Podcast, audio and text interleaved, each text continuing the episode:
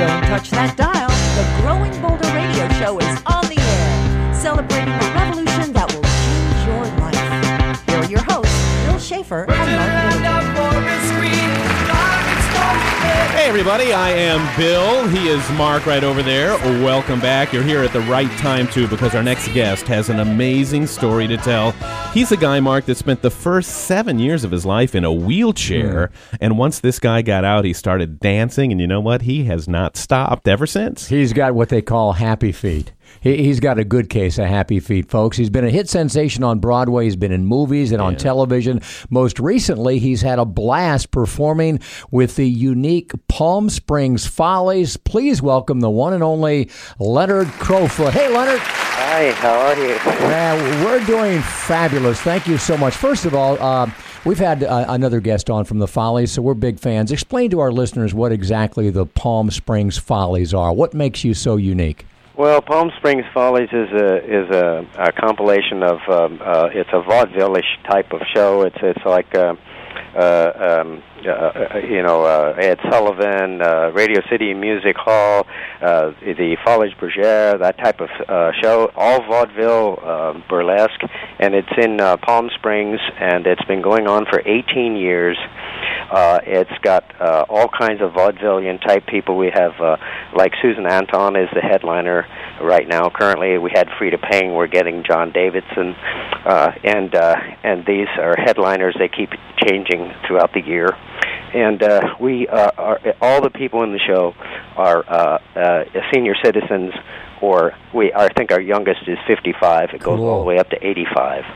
You know, we celebrate that here, Leonard. We think that is awesome, and that we know there's an audience for that. How how has that worked out? I mean, when do do people hesitate? And I'm not talking about the audience. I'm talking about the performers. Do they hesitate to feel like, "Wow, I'm ready for the Palm Springs Follies in my career," or do they kind of welcome it as a chance to to do things in a format you just don't see anymore? No, it's it's a fabulous experience for all of us. We we are so proud and happy to be a part of this show. Uh, you know, it's it's uh, gives us the opportunity to continue to perform. We love to perform. Everybody has a rich history, uh, a, a, a lifetime of history. You know, 50 years plus. Everybody, you know. So so we put all of that our our energy in, and we just love it. Uh, just we, we love each other. We're having so much fun, and I think that fun uh, shows on the stage.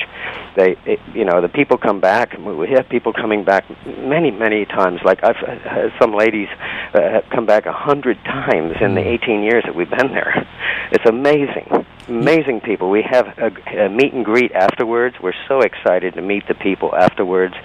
It's a really fun, fun show. It's a great, great experience. Boy, there are a lot of very exciting things happening in our society now, uh, Leonard, for folks over 50. You know, we like to say it's never too late. It's never too late to start something, to try something. But you guys are really the flip side of that, uh, in that you no longer have to stop doing something, which is, is the way it was for many performers 10 or 15, 20 years ago before the Palm Springs Follies and other, other outfits like that uh, became popular. Yeah. Well, you know that old myth about you know uh, dancer's life is over at a certain age is is just that. It's a myth. You know, it doesn't exist. You know, you you can dance till you die, and and and I probably will. Uh, I've been you know I was started when I was a crippled child. You know, and then I became a dancer, and I've been dancing all my life. I'm 60 now. I was started when I was eight, taking ballet classes, and you know I I just continue, and I love it. You know, I love to perform. I I sing, I dance, I act, I do all of that, uh, juggle and different skills and that sort of thing. I'm an entertainer, and uh, I don't think you can ever need need to stop. And and there's a function too for entertaining. It it it's you know I've had people actually tell me that I saved their life. And that is very important, especially today in, in this economy and what's going on. Entertainment is, is very important, I think. D- talk a little bit about that. What do you mean that you saved their life? they have have said this. You know, it sounds a little egotistical, maybe, but it's true. They say that uh, I changed their life. I really made the difference that day, that particular day. They've written me letters. I've had fan letters, and uh, they they it has happened. Uh, they say I've changed their lives. You know, that I I brightened their day to such a degree that it made their life. Well, that is uh, that's got to make powerful. You, uh, that's very powerful. Um, you mentioned the fact you were a crippled child. Bill Yeah. referred to that in the intro. Uh, h- how does one go from being a crippled child to being a, a ballet dancer? I, I've got this vision of Forrest Gump in my head. You know, when he shakes when he shakes off the uh, the crutches and starts running. Was that pretty much the way it was for you? Well, it, it was it was uh, you know I had this sanctuary. It was it was I I was not supposed to get out of my wheelchair early on. Uh, they put me in a wheelchair. I had leg perces, and I was supposed to remain there. But you know, as a boy who's four years old, five, six, seven, you know, I, I wanted to climb into this tree, this sanctuary, you know, and so I did. I got out of my wheelchair, and they told me I could be crippled for life if I did this. But I got up in the sanctuary, and and I crawled up like a frog hopping up into the tree, and I got there, and it was the greatest feeling of my life because I, and then once I was there, and I could get out of, I got out of the sanctuary, and I I thought, you know, I, I you know, I I started to be able to walk, and once I started walking, and I started playing around, and I could uh, be physical, everybody responded to that physicality. And so I became, and they put me into ballet class to strengthen my leg. And all of a sudden, I fell in love with ballet, with movement, with dance, and it's become a physical world. But in sanctuary, it was almost like an audio world. You know, I heard voices and stuff of the of the trees and the weeping willow tree. That was my sanctuary.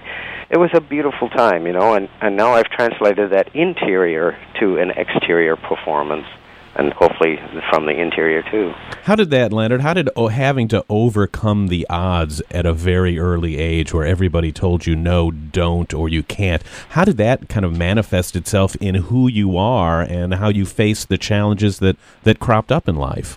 Well, you know, it, it forms the character at, at that age. You know, I learned pathos at a very early age.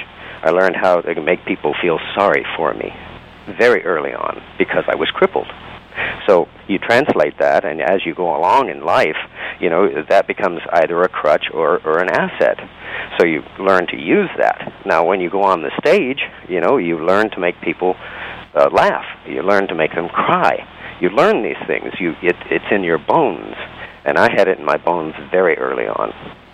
You know, Bill mentioned uh, that you've been seen in movies and TV. Uh, uh, one show in particular that we're fans of is Star Trek. How does a guy like you end up as an alien on Star Trek? Oh, I auditioned. it was great. I loved it. I did two episodes for Star Trek Next Generation.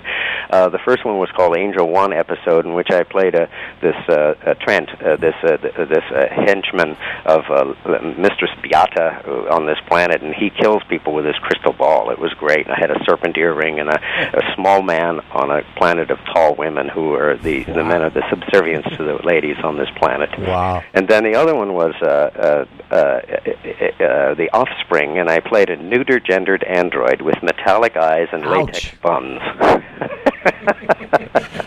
What what a what a great role that must have been. I know you were on Voyager as well. You know, you've Yeah. done Broadway, movies, and TV. Not bad, folks, huh? For a kid who started out life in a wheelchair. Leonard, thank you so much for uh, taking a few minutes to tell us a little bit about your life. it was my pleasure. Thank you so much. And, and I know your story is just going to ins- serve again to inspire other people to get out there and take a chance. Folks, if you haven't checked out the Palm Springs Follies, what an incredible organization. All of your favorite entertainers are there. Give them a look online. We'll be back right after this. More hip guys and hot babes are on the way.